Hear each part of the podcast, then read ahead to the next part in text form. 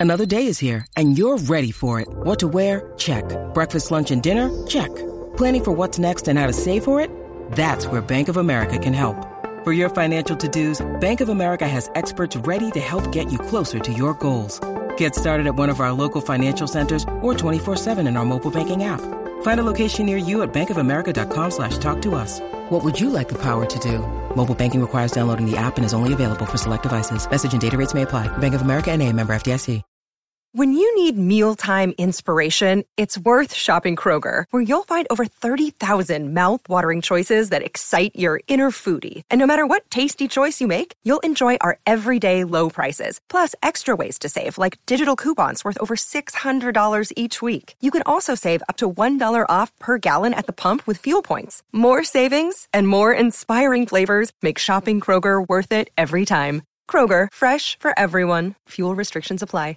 With threats to our nation waiting around every corner, adaptability is more important than ever. When conditions change without notice, quick strategic thinking is crucial. And with obstacles consistently impending, determination is essential in overcoming them. It's this willingness, decisiveness, and resilience that sets Marines apart. With our fighting spirit, we don't just fight battles, we win them. Marines are the constant our nation counts on to fight the unknown. And through adaptable problem solving, we do just that. Learn more at marines.com. You're listening to Affected by Altitude, a Purple Row podcast for and by Rockies fans. Thank you for joining us as we discuss all things baseball and Colorado Rockies.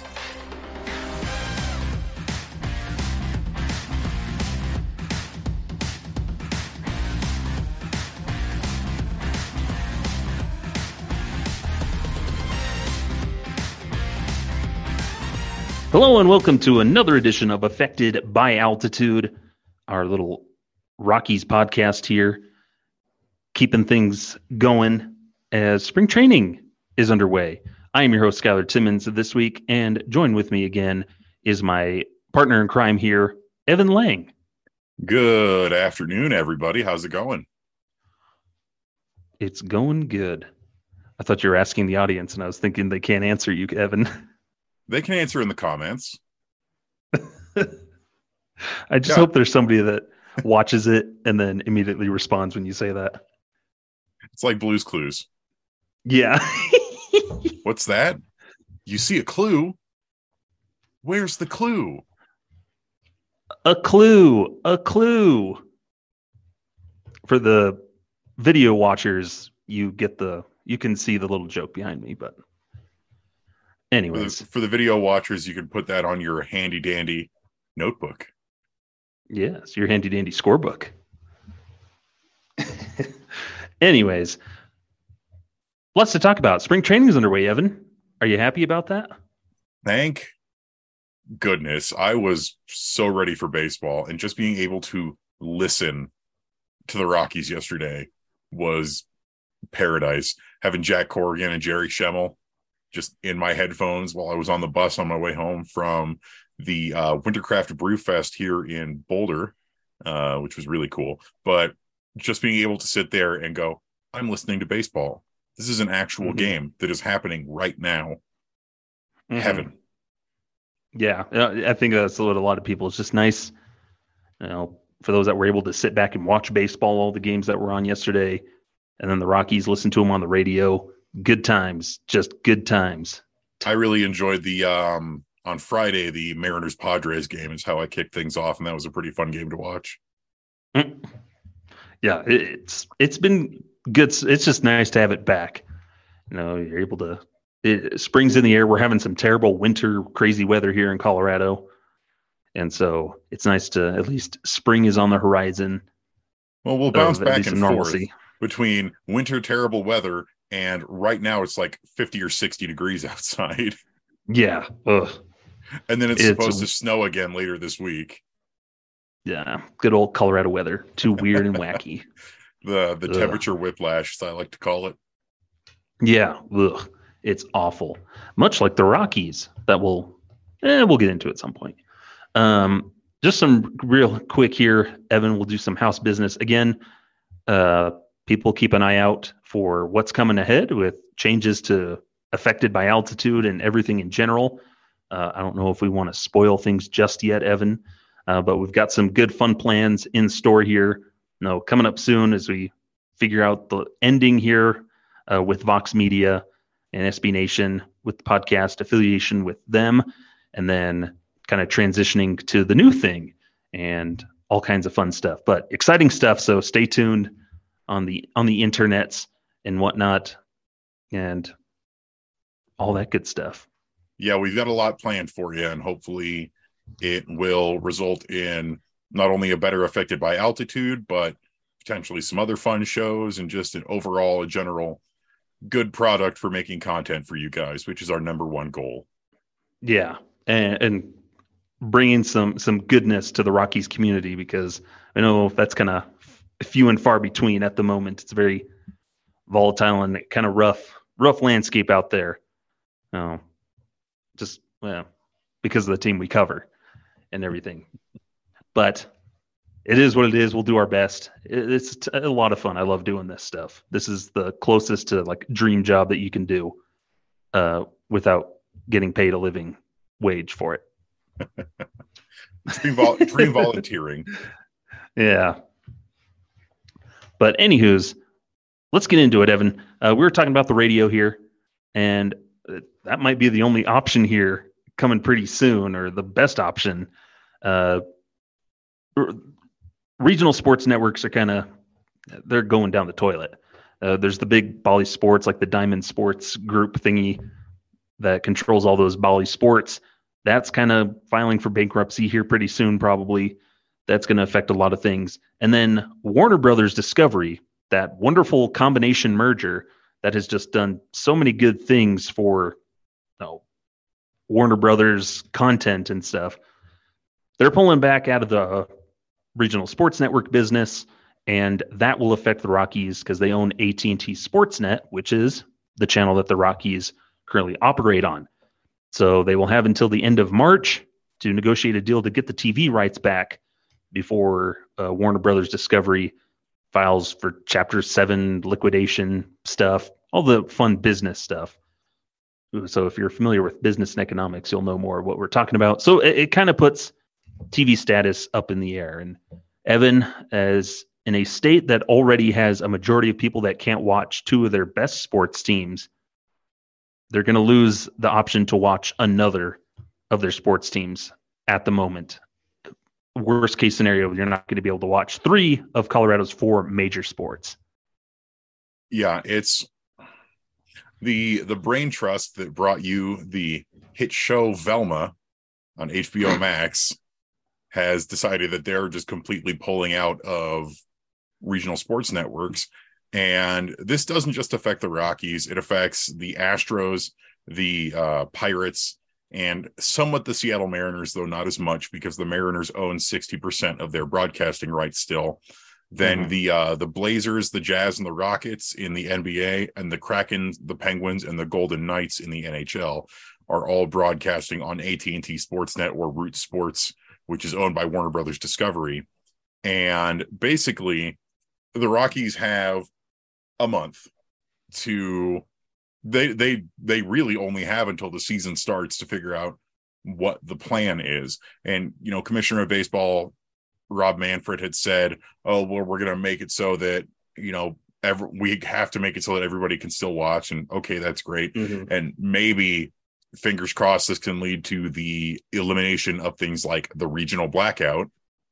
But right now, Colorado sports fans are looking at a, a period of time where they cannot watch the Nuggets, the Avalanche, the Rapids, the Mammoth, and now the Rockies coming up here. And it was already not great uh, to be able to watch the Rockies because I know Skylar down in your neck of the woods and in other parts of Colorado, you just straight up don't get AT&T Sportsnet.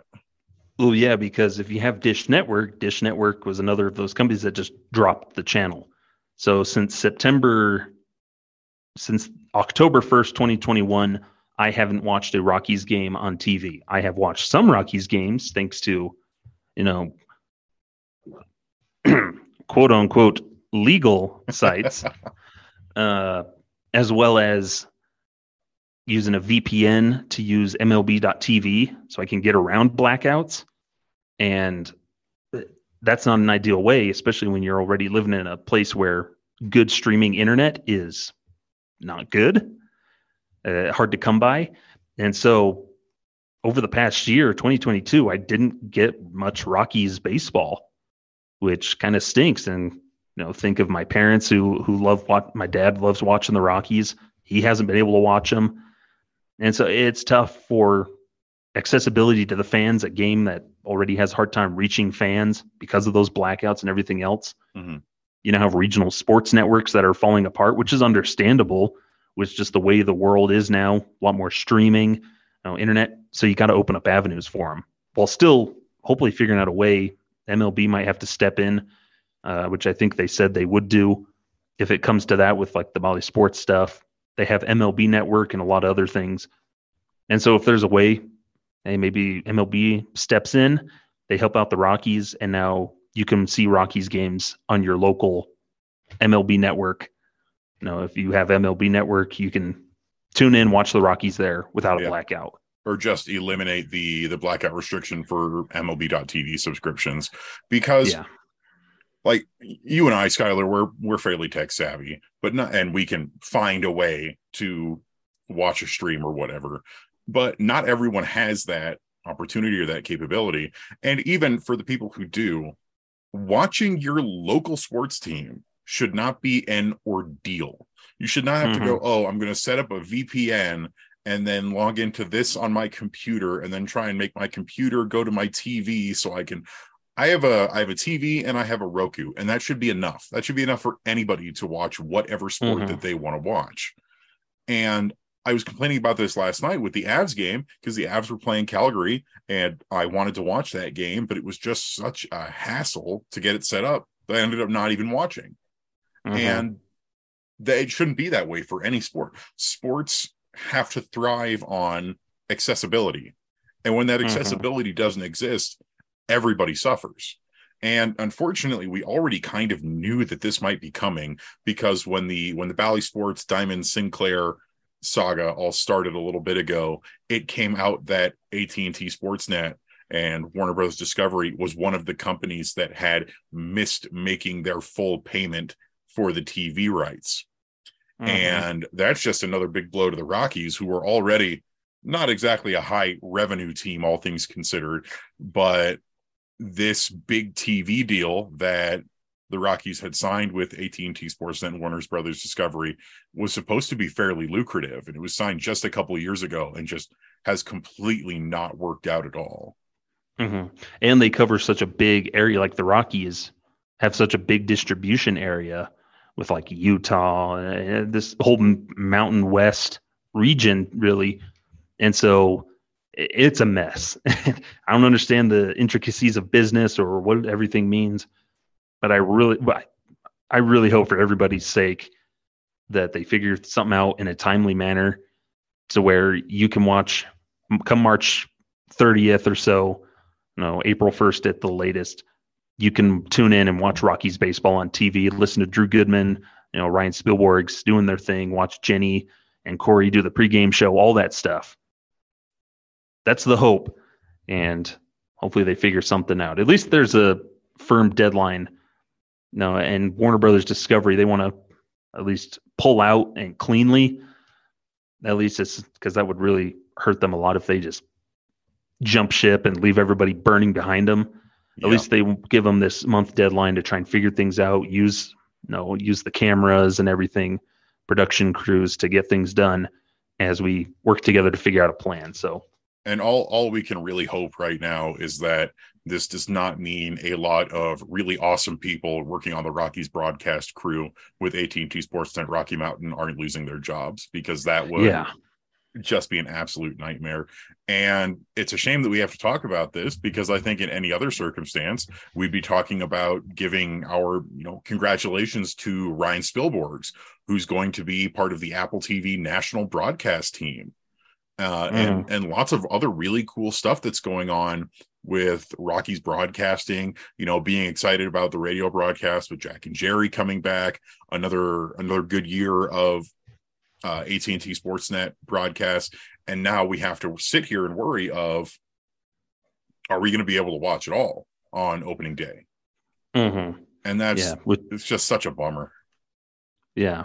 And like we have the same worry last year because of the lockout, but now another year, another worry of, well, are we going to be able to watch baseball, Rockies baseball this year?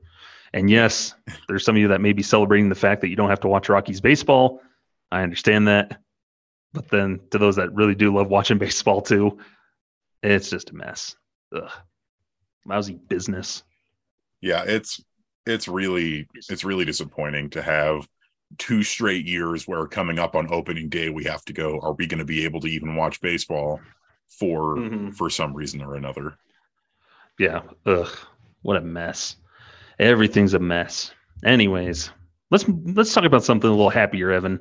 Uh, we're recording this on Sunday, day after, right after the first game of spring training. Currently, while we're recording, the other game is on their second spring training game. But first game of spring training always special on that Saturday. Uh, later half of the show, we'll talk rule changes and some more of the position players. But we just want to kind of get our first impressions here on the first official spring training exhibition between the Rockies and the Diamondbacks. Rockies ended up winning that game uh, pretty handily, 12 to 5, I believe was the score. Uh, just overall good game. What were your first impressions there of just the first game of spring training? i thought it was great i had a wonderful time i i thought it was a really entertaining game you know it was a shame that we couldn't watch it on tv but we saw a lot out of a bunch of different players um some of the younger guys some of the older guys uh, a lot of rookies played and a lot of prospects played um so guys like zac veen uh, and El- Elehuris Montero got multiple at bats. Coco Montes, uh, Julio Carreras, but then Ryan McMahon also got three at bats. Uh, Kris Bryant had two at bats, and um, and some of the guys that we signed on minor league deals. So it was a pretty fun game. I really enjoyed it. the The big interesting thing for me was we saw a lot of different pitchers uh, Mhm. come in, and everybody had a various uh, amount of innings. You had Noah Davis with the start. Uh, Noah had an inning and a uh, inning, two thirds of work. He gave up three hits. He walked three batters, uh, but only gave up one earned run. So not an amazing start for him, but not not the worst, especially when this is, you know, the first start of spring training and there's still a lot to go. Uh, we had solid outings from guys like uh, Ty Blach. Uh, Blair Calvo was really interesting to watch. Um, and then Karl Kauffmann was uh, another prospect that had uh, innings pitched. And then you saw some of the other uh, the journeyman guys that we brought in. So we had, had um, excuse me, we had uh, Coke, we had Fernando Abad, we had uh, TJ Zoich Zoik. I'm not, I'm Yeah, really not like quite sure how to pronounce that. Um, but the big thing was offense, and for both teams, it was offense. Diamondbacks had uh, 12 hits, Rockies had 15 and scored 12 runs, and you saw a lot of interesting stuff. Uh, Harold Castro, who we brought in on a minor league deal, used to play for the Detroit Tigers, had uh, two hits and two RBIs. And then you had a bunch of the young guys like uh, Elehuris Montero, Coco Montes, Zac Veen, and Brenton Doyle all showing up in a big way and doing some really cool stuff. hmm Yeah, and we'll we'll definitely touch on them later in the show. Um, the one I probably the one that was on everybody's radar was Kris Bryant. No, he's still our big prize possession, signing that contract last year, the big one. I think it's limited to the 42 games, and this is going to be uh, an important spring training for him. And I think it's going to do him a lot of good. He's healthy. Well, he says that he's healthy 100% which is good. All signs pointed to that yesterday. He was running well, uh, took some good hacks, and they need him to play more games. And so I think it'll be good for him to have had a normal offseason without a lockout and a full regular spring training with the Rockies that's not kind of rushed.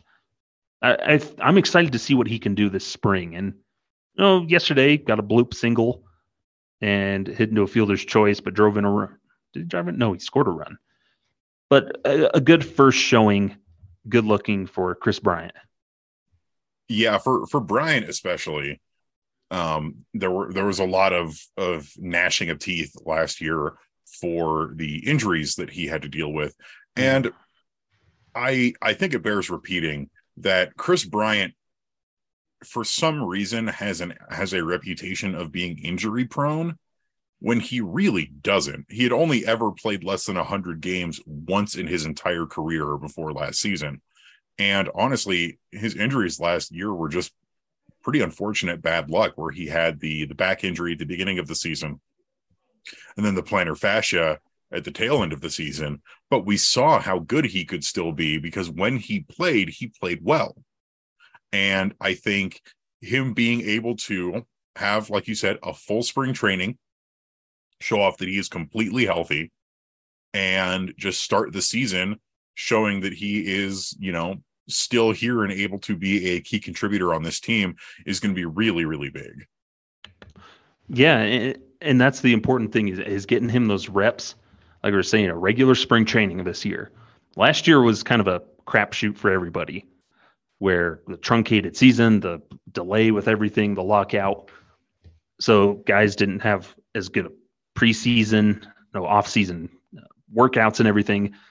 So now Bryant comes in and he's going to have a, a, regular full spring, which is exciting. And I think that's going to be the big thing for him is proving to everybody and proving to himself, I can stay healthy and contribute here in Colorado and justify this contract that I've been signed to. Because that's what we saw with guys like Ryan McMahon last year, uh, Elias Diaz. They got signed to those contracts and then they just kind of put pressure on themselves and weren't able to produce – as much as they probably as much as they wanted to or even could. And or, or the tough start that Kyle Freeland had to the season last year. Exactly. And so here's this opportunity for these guys here in this spring training. They can come in and sh- kind of have that motivation of okay, regular season, here's what I want to do this spring so I can prove that I am worth the contract. I am worth starting and being a star for this team. And those guys can. I have all the faith in Kris Bryant. He was good when he was on the field last year. We just couldn't get him on the dang field. Exactly. It was it was a rough year for a lot of different guys last year. The I think the having a full length spring training, not only for the guys who were hurt, but for the guys who had some some lackluster seasons last year, is really going to help. Mm-hmm. I think a full spring training for guys like you know both Kyle Freeland, German Marquez, and a lot of the other guys on the pitching staff is going to be really helpful because we remember last year uh, German and Kyle both had pretty bumpy starts. Um, it took Carlos Estevez like a full month to really get his velocity up to snuff, mm-hmm. where he just wasn't really striking guys out either. And then after about a month or so, people sort of started hitting their groove. And I think that's going to be important for a lot of people. And also having the full spring training means you get more of a look at your younger guys in addition mm-hmm. to your regular role players. So yeah it's going to be important for pretty much everybody. Elias Diaz, CJ Cron, uh, Kris Bryant, but then other guys looking to find their place in the lineup, like you know your Sean Bouchards and your Elehuris Monteros.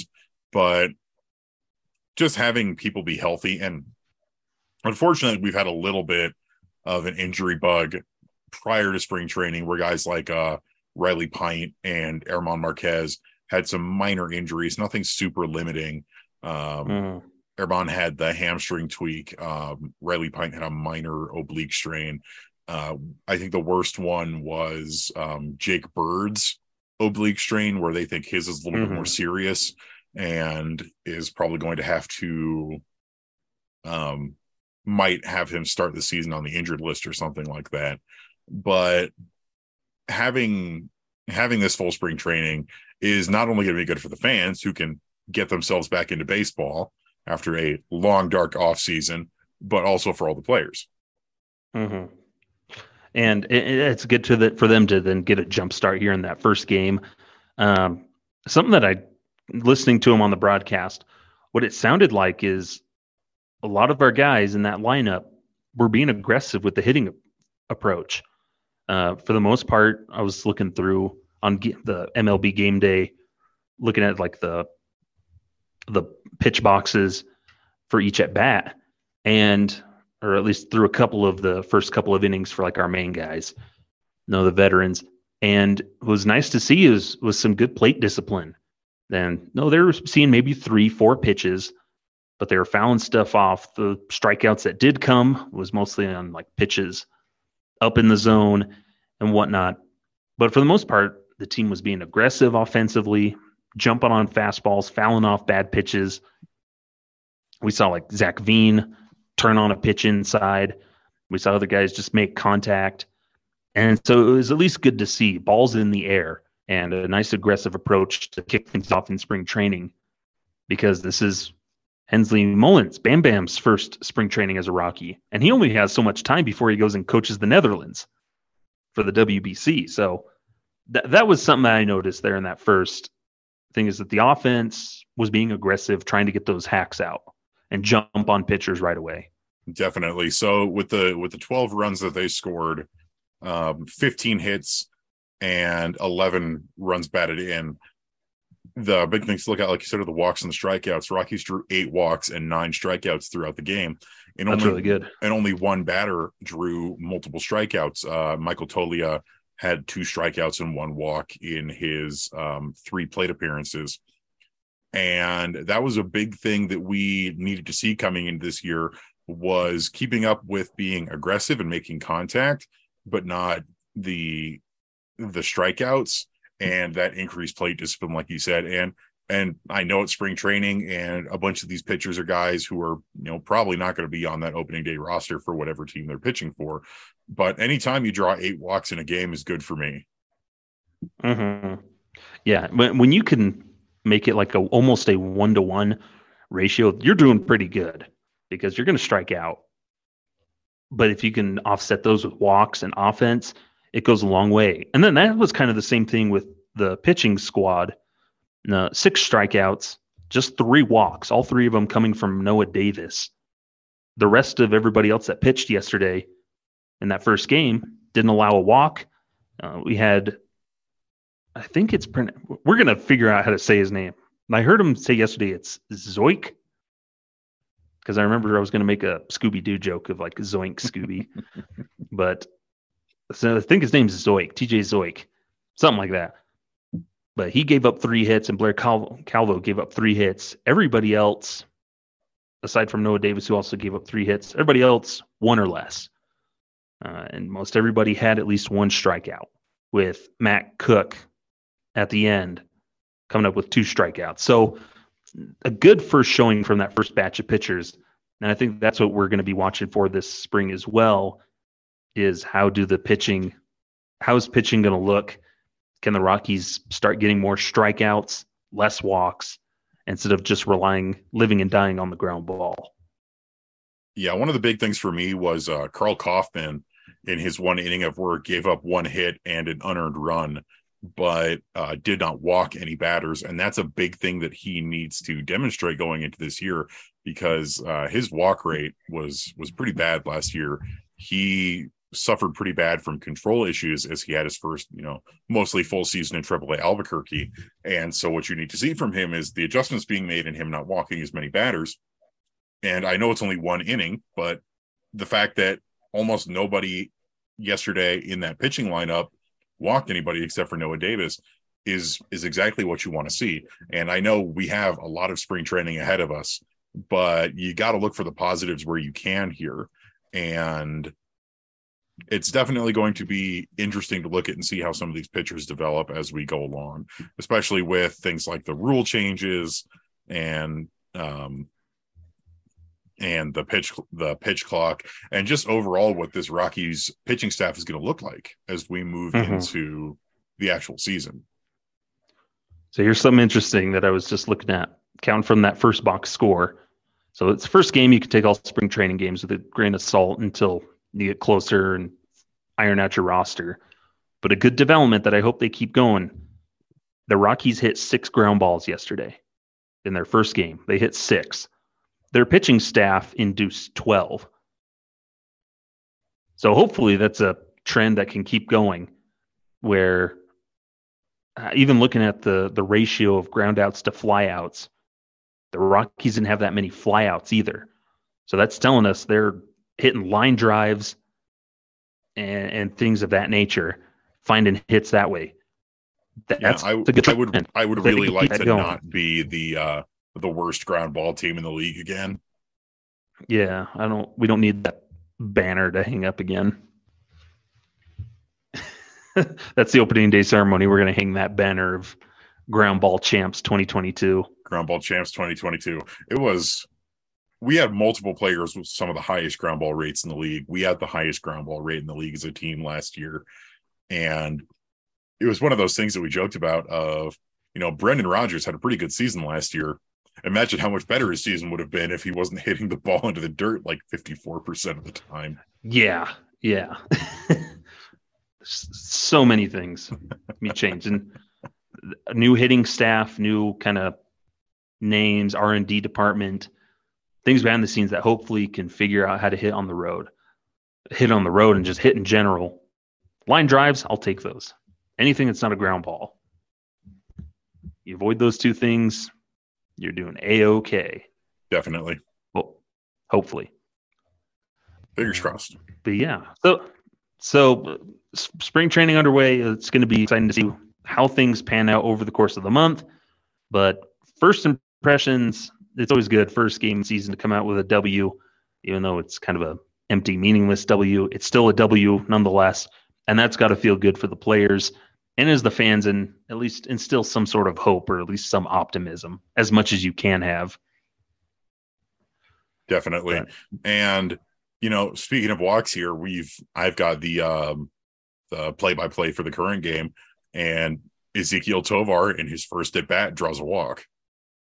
Out of boy. So yeah, that's going to be the thing is cutting down on on uh, getting better plate discipline and making quality contact, better plate approach. So if Bam Bam can help the team figure out how to do that, more power to him. He's going to be the MVP this year. Oh, especially with the rookies. If we can get yeah. good plate discipline instilled in the rookies early on, that's exactly what you want. Yeah. So there's a lot riding on that offense. All eyes here on the spring of how everything develops and whatnot. But we're going to go ahead and take a quick break here. And then when we come back, we're going to talk about the pitching change or not pitching changes, the rules, the rule changes. That's the word I'm looking for. Rule changes, and then kind of focus on some of those position players that are looking to crack the roster, make a name for themselves here this spring to look at, and hopefully crack the rosters. We head into opening day here in a month. So don't go anywhere. We'll be right back here on Affected by Altitude.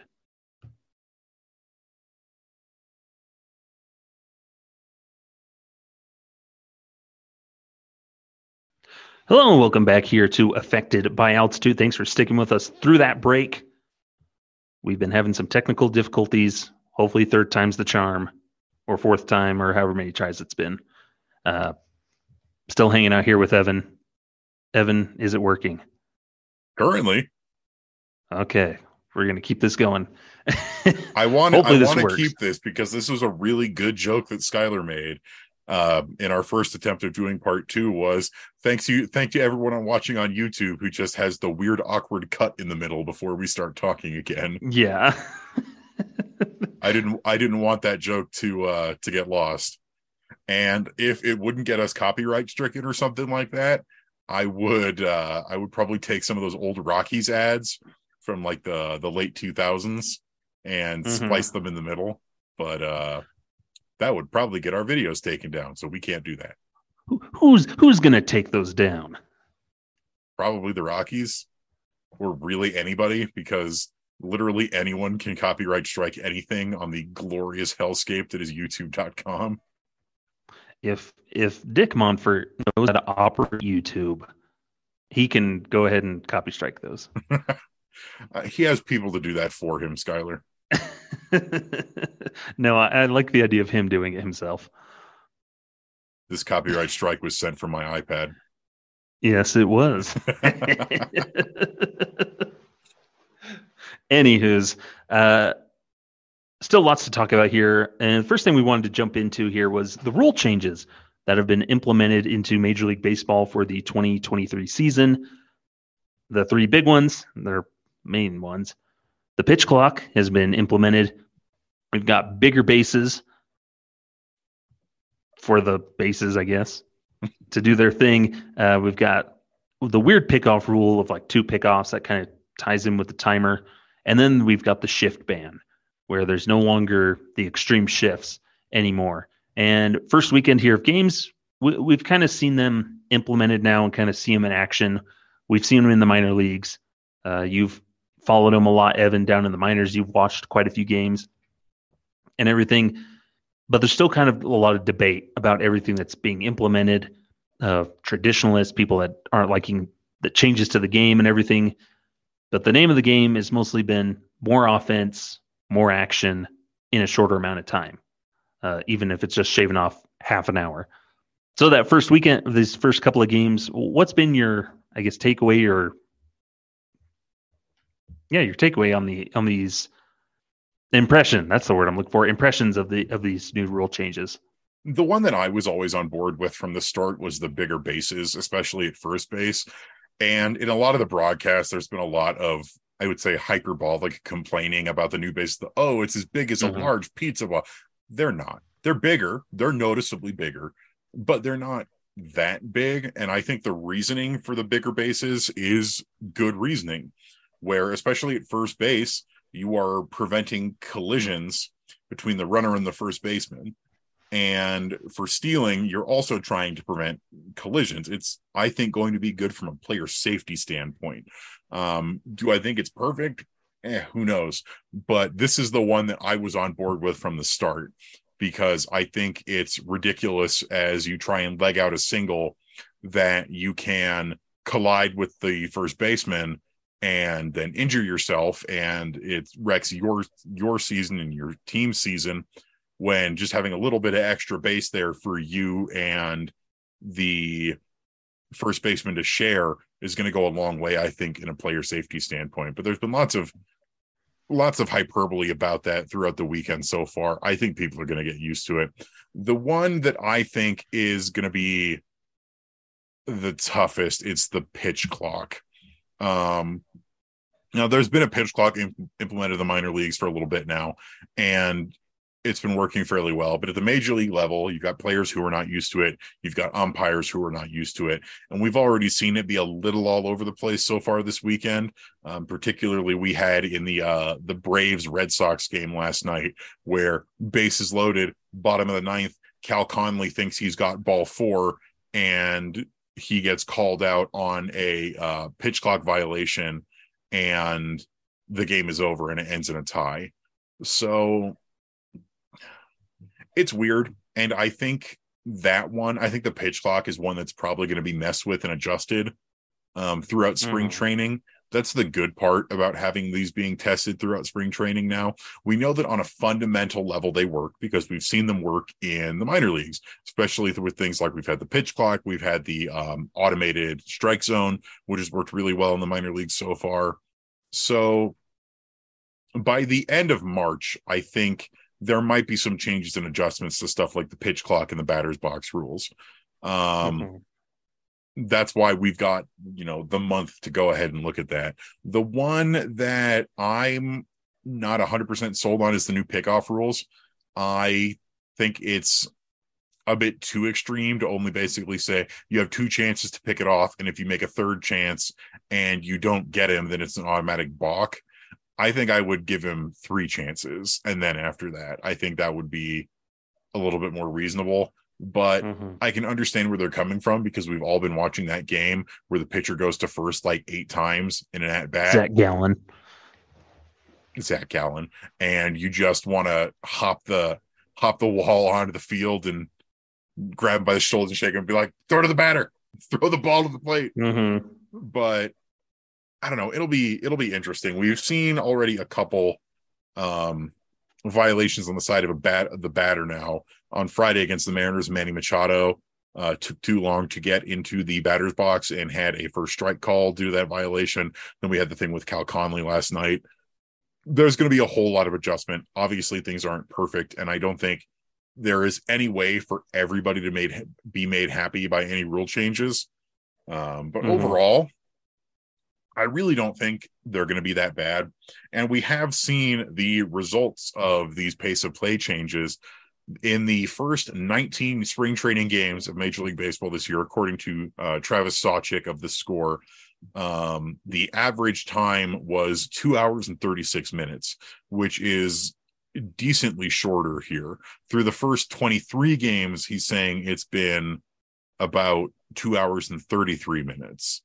The uh, first 10 spring training games of last year were two hours and 56 minutes. So they've shaved about 20 minutes off of the games here so far.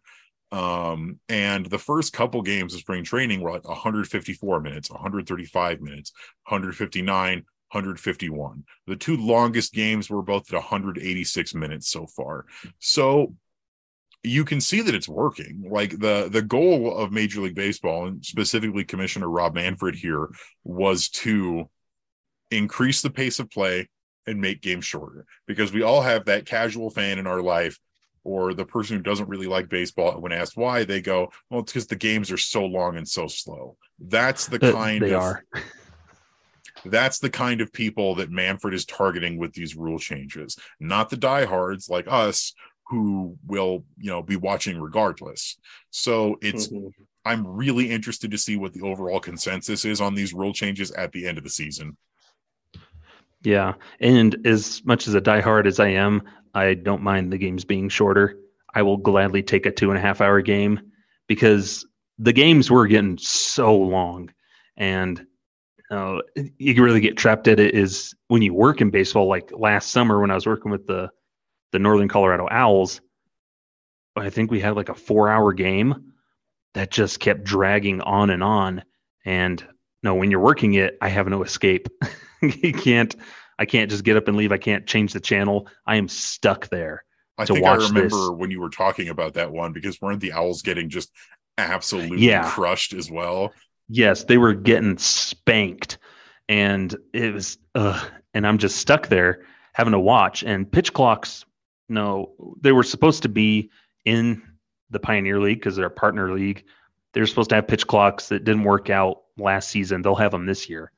Uh, but man, I never wanted a pitch clock more than when you're sitting there through a 20 to 3 no loss.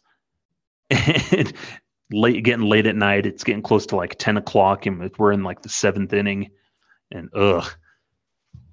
So I- I'm big on the pitch clock. Like you said, we've seen it in the minor leagues. Those guys are doing with it fine. You're still getting the same, you know, close games, big blowout games, and everything. And so, I, what would be nice is there's such an influx of young guys that have been in the minor leagues within the past couple of years that have exposure to the pitch clock. That's good. We need that. Yeah. It's going to be those veterans, these old guys that have been around forever. That those are the ones that are moaning the most. Yeah, oh it's, man, it's the vets and it's the umps who are going to Yeah. have the biggest issue adjusting to them and, and I was going to say go ahead I, I agree with you that it's not perfect yet. It definitely needs some adjustments.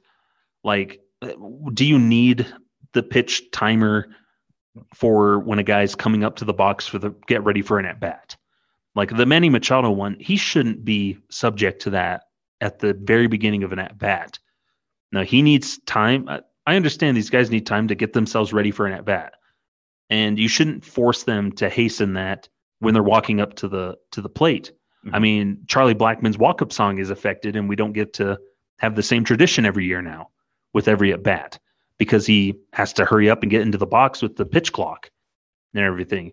So maybe like at the start of a, an at bat, yeah, let the guy come up there. Like if he's taking forever, like yeah, hustle him up, but it shouldn't be forcing them to rush, rush, rush, hurry up, get ready in the box. No, in the middle of an at bat, yes, we don't need a guy stepping out and waltzing around home plate and doing all of this stuff, adjusting every single piece of equipment after every pitch. Yeah.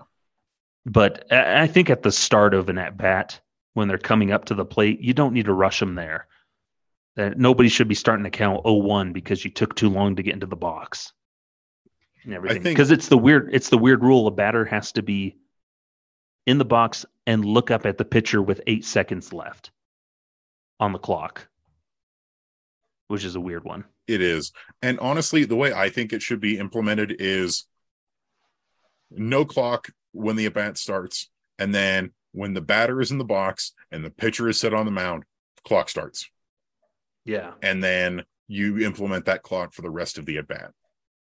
Mm-hmm. Because I, I do think it's it's silly to rush people to get into the box. Now you have plenty of batters who like in between swings will like step out of the box for 25 minutes, adjust their gloves, tap their cleats, adjust their gloves again, take a few practice swings, get back into the box. Yeah, you should probably take care of that. But rushing people at the beginning of the at bat, I think, is going to be detrimental, especially like you said with walk up songs, because that's a big way to get fans into it. And since you're going to have to now trim those, it's you either have to find the perfect timing or it's just not going to be the same experience. And mm-hmm. then on the other side of the ball, what I'm worried about is uh, pitchers who are having to speed up their delivery potentially getting hurt as they get used to this like maybe going it's not going to affect them but eh, th- there's there's that. And then also the other side of that is after having watched alex colome last season i uh i'm okay with uh speeding up some deliveries. Mm-hmm. and it's not so much them having to speed up their delivery and their arm motion. It's them just getting ready to pitch faster. Because that was the problem with Colome is he gets a pitch and he takes forever going around the mound, getting on, you know, gets on the rubber and takes forever to come set. What they want to do is, you know, get the ball, get ready to pitch again. You know, well, you have 15 seconds with nobody on base, and that's more than enough time to get a pitch back and get ready back on the mound. Because when I was growing up pitching, I was quick. I get the pitch, I back up, I'm right back on the mound within a couple seconds, ready to go again. So it, it's not. I don't think it's going to affect anybody. Nobody's going to get injured because of a pitch clock and anything. It's just going to force guys to you know, stop did whatever the word is, uh, dilly dallying around and, and, get ready to play. And know, and I think it's going to help pitchers more to get into a rhythm uh, and get ready on the mound quicker. Because man, Alex Colome just broke us last year. was, that first game when it took him half an hour to get through four batters. Like no, that shouldn't that's unacceptable. I can't think of the last time I had been that frustrated by how slow a pitcher, maybe Jordan Lyles back in the day. Mm-hmm. But man, if there's any the, any one pitcher who said yes, we need a pitch clock, it's uh it's Colome. Yeah. Or what I like was Kenley Jansen when he saw like the he saw a graphic on MLB Network or something about the slowest pitchers, and he saw that he was at the top of the list, and he's like, "Oh man, I got some work to do." See, it's nice because now that Kenley's not a Dodger, I can actually like him. Yeah, and, and I think what's nice is him seeing that and realizing, oh, maybe I do need to adjust something because they get into these bad habits and you start taking slower and slower. It hurts you, it hurts your team. Because if you're one of those pitchers that takes forever to throw a pitch, your defense behind you starts to get a little lazy. But now that they can, the defense can be engaged, that's going to help with the no shift rule. Guys can are going to be engaged, ready to go at all times to make some sweet plays. And so I, I think the pitch clock, like we said, it, it still needs adjustment. It don't you don't need to rush a guy into the box to start the at bat. And yeah, they're going to point to the in spring training. Oh, it ended this game. And yeah, it's kind of stupid, but it's also spring training, so the game's meaningless. They're going to iron things out. They're going to iron things out with the umpires ready to go for the regular season, where the pitch clock, yeah, the pitch clock shouldn't be in a situation where it's in a big, high critical situation like that. Oh, strike three, you're out because you took too long to get in the box. Even though he was in the box, he didn't look at the pitcher. Like, no, as soon as both feet are in that box, that pitcher should be able to throw whenever he wants. Yeah. And and it, it really is like spring training is a testing ground for players, for rules, for pitches, for all sorts of different things. You cannot care too much about the final outcome of a game in spring training because mm-hmm. remember that these are games where towards the end of the game both managers can go nah you know i think we're done good game let's uh let's yeah. go to the showers the only time that the games can end in a tie is spring training so everybody's getting used to it. I think that's what they need to remember too. Everybody's getting used to it. Umpires, Major League Baseball, seeing how it is. No, maybe you'll have the players' union throw some pointers like, "Hey, like we need some adjustment on this because we need some clarity."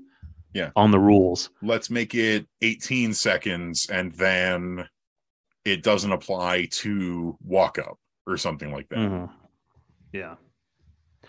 Or something like that. So, because I think it's just the pitcher has to deliver a pitch, be starting to deliver a pitch or start his motion as the timer is expire as the timer expires. Mhm. So they, they'll figure it out, but whatever. And we'll still see one last thing we'll touch on here real quick. Uh, the uh, no shift rule it'll be it'll be interesting to see that implemented more once we see like guys like Charlie Blackmon take some more at bats, see how hits work out for him. Uh, but that one will be an interesting one.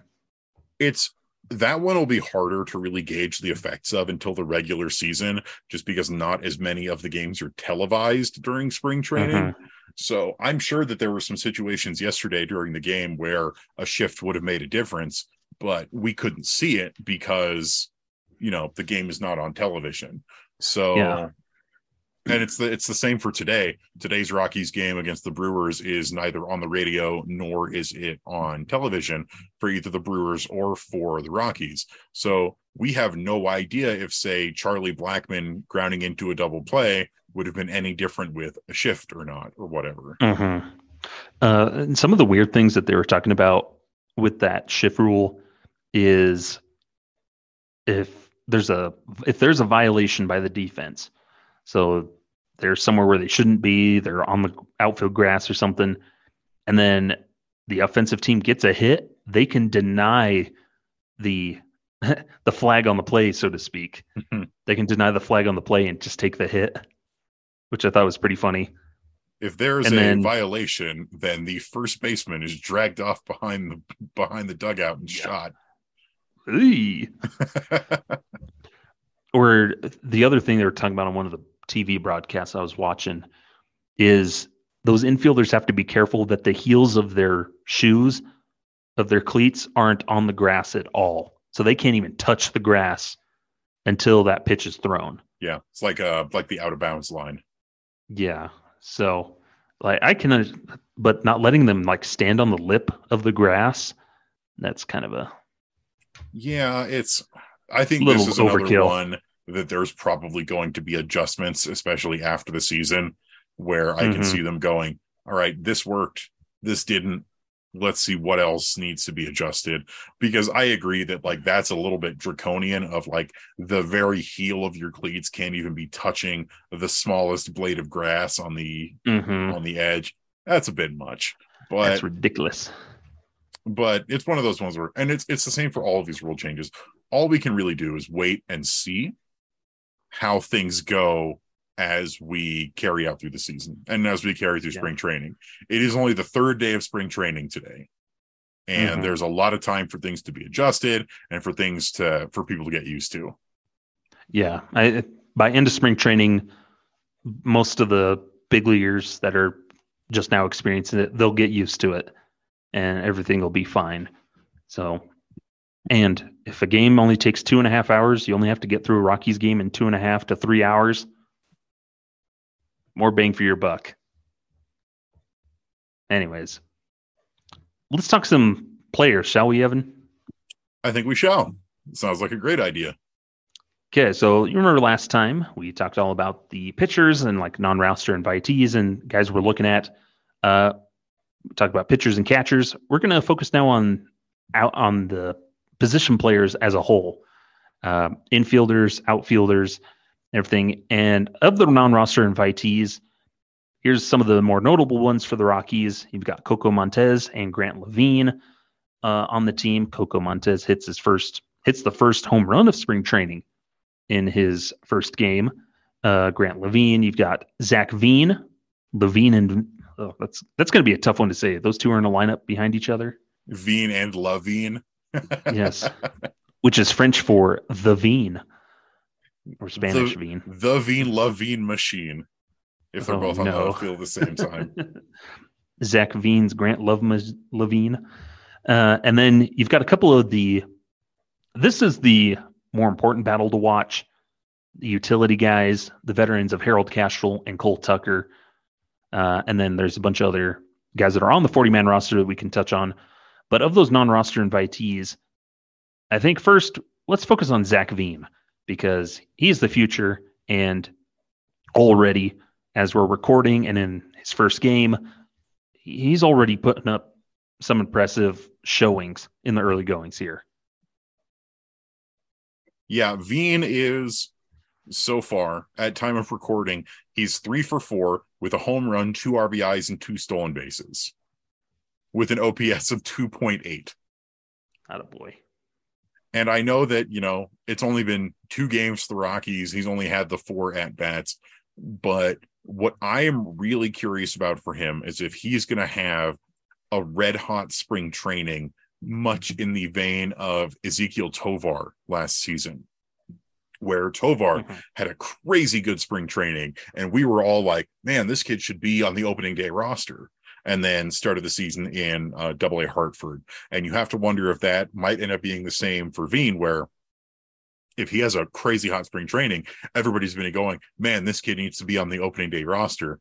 But then he would probably he could probably even still follow the the uh, Tovar path, where had a really really good time in Double A, had a blistering hot time in Triple A, and then was called up. And we would mm-hmm. have seen Tovar earlier last season if not pretty much right after the All Star break, maybe mid August at the latest, if he hadn't gotten that groin injury. Mm-hmm. And for Veen, it's an it's another one of those ones if you don't really want to rush him, but you can definitely consider him if he has the same kind of torrid spring training that uh, Tovar had last year, the same kind of performance he did in the Arizona Fall League, that this is a guy that we will see in 2023. And that's something I'm pretty confident at right now that we are yeah. going to see him in 2023. It just is a matter of when. Yeah. And just like Tovar, he's going to play his way up onto the roster. And I think he's going to go start down in double A Hartford. Let him go conquer that beast that you know, banged him up at the end of last season where he hit under 200. Uh, he was talking about how that would have been the first time he hit under 200 in like a long, long time. And he's like, I never want to feel that again.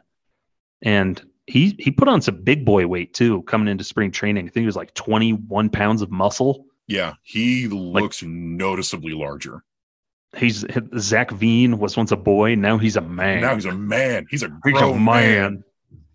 he's, got that hair on his chest. He he has some hair on his upper lip too. It's uh no longer his puberty mustache. He's got a man mustache. Uh, not quite yet. It's getting there. It looks better than it did last year. but uh oh boy, that mustache is not ready for prime time yet. but I think is he was working with like Brendan Rodgers' personal chef, helped him over the off season, put on that weight and like eat better and everything.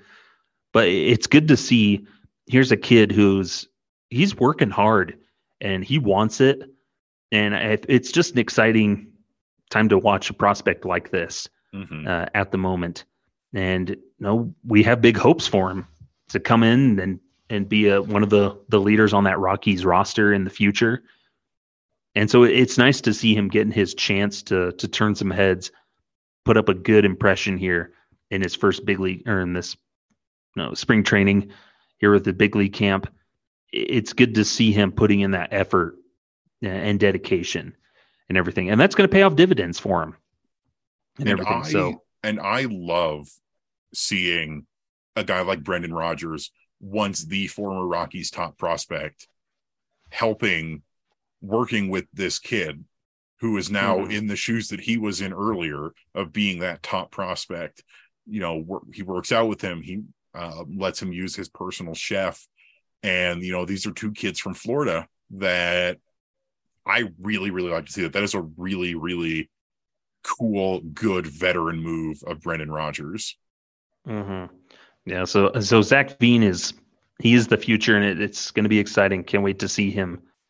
No, potentially and very likely make his debut at some point this season, because come 2024, there's going to be a spot in the corner outfield, uh, potentially, or even out in center field if they need him to.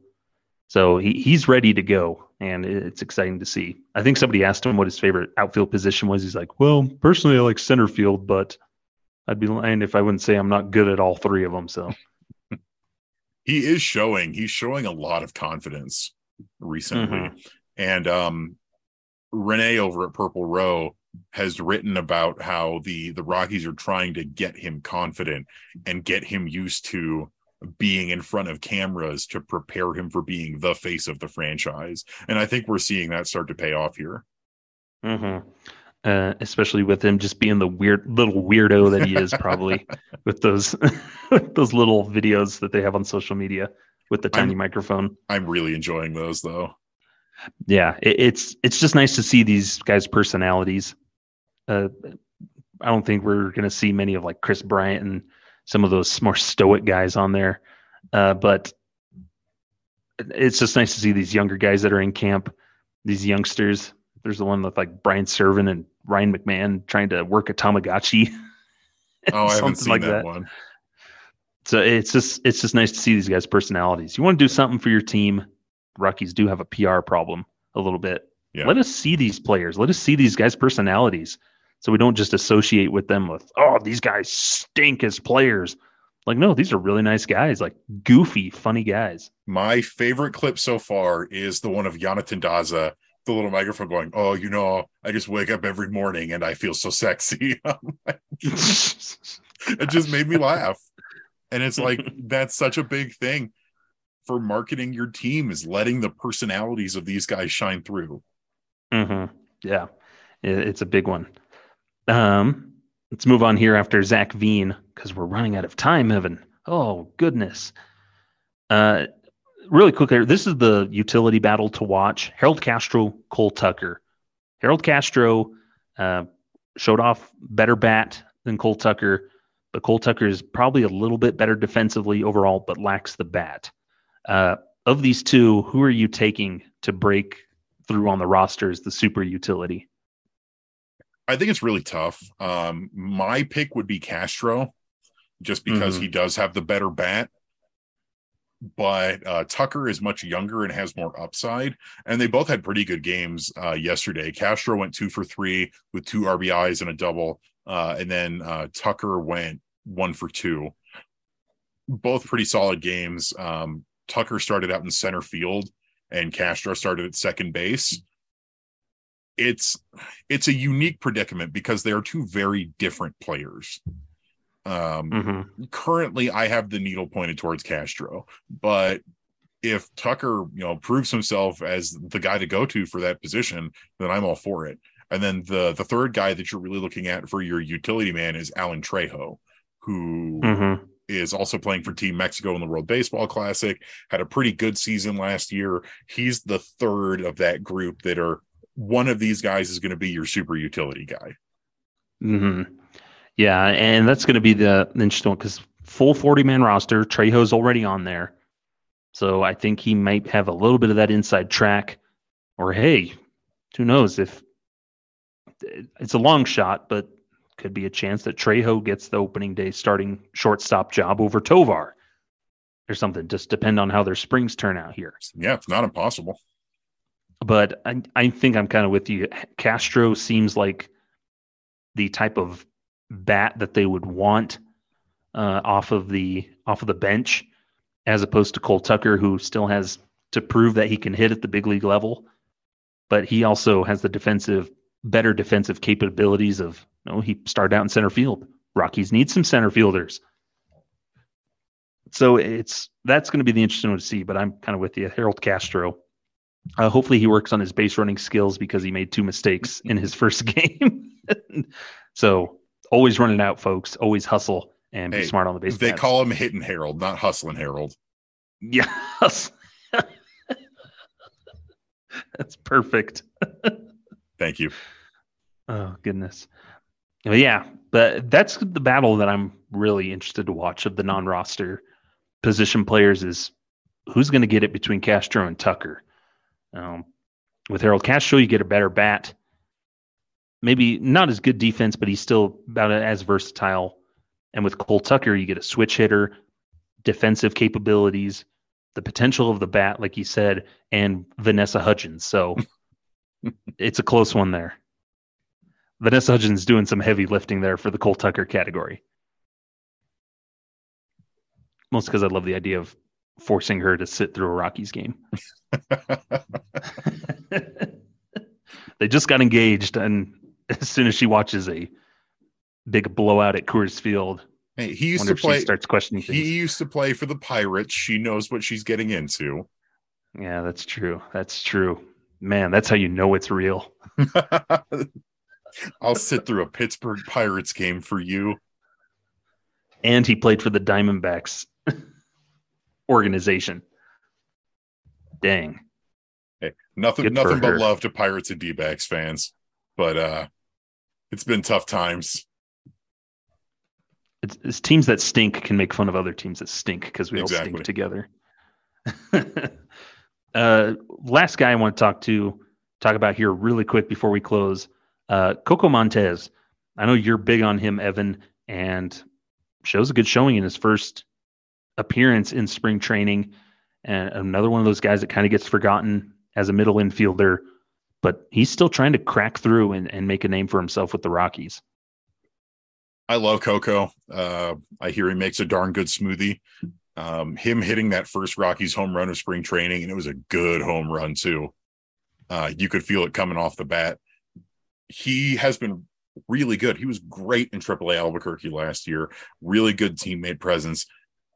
I just I don't know who he would replace on the current lineup because his major mm-hmm. position is middle infield.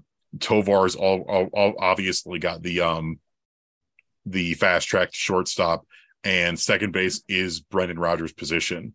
Um, Coco can play a little bit of third base as well. Um, so he could shake in as a utility person in that battle between, say, Harold Castro, Cole Tucker, Alan Trejo. But it's tough because um, I really want to see him crack the big league roster, but I just don't know where he fits right now. It's yeah. it's easier for guys like say Brenton Doyle, who's also having a really good spring so far, because we know that there are needs in the outfield. Hmm. Yeah, and he's one of those guys of yeah, you're gonna put up something maybe next year or something like that. Or who knows, maybe we get a random blockbuster trade that sends Brendan Rodgers off somewhere and Harold Castro takes over at second and oh, there's a spot on the bench for you, Coco. It wouldn't happen, but you never know. Yeah. But it he his home run was so good, everybody thought it was Willie MacIver. Yeah, that that was funny because I thought it was Willie. I'm listening to the radio and, and you know, Jack's like, it's Willie MacIver with a home run. And there's like, no, wait, actually it was Coco Montes. I'm like, oh, cool. So I'm happy either. I'm happy either way. I think that's Willie MacIver on the on deck circle. that's the beauty of spring training where nobody has a name and it's all random numbers.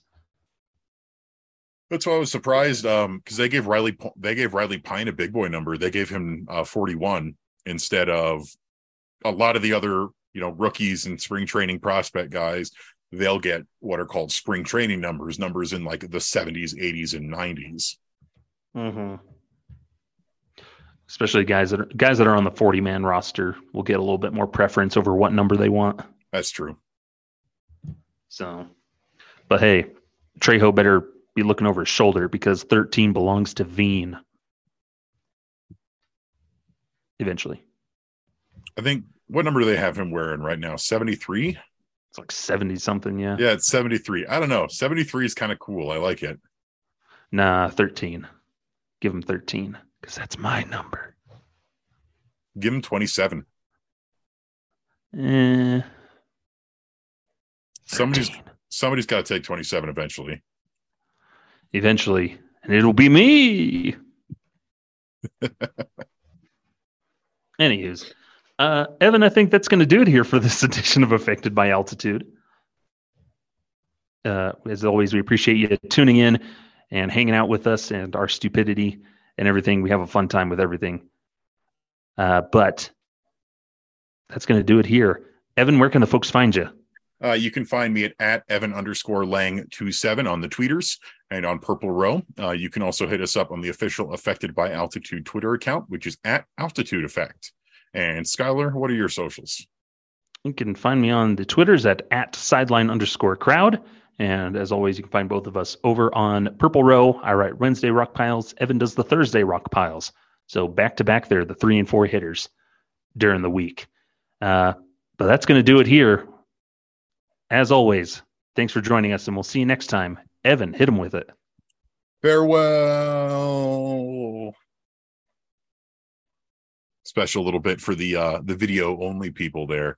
I made uh I made a gesture with my hand.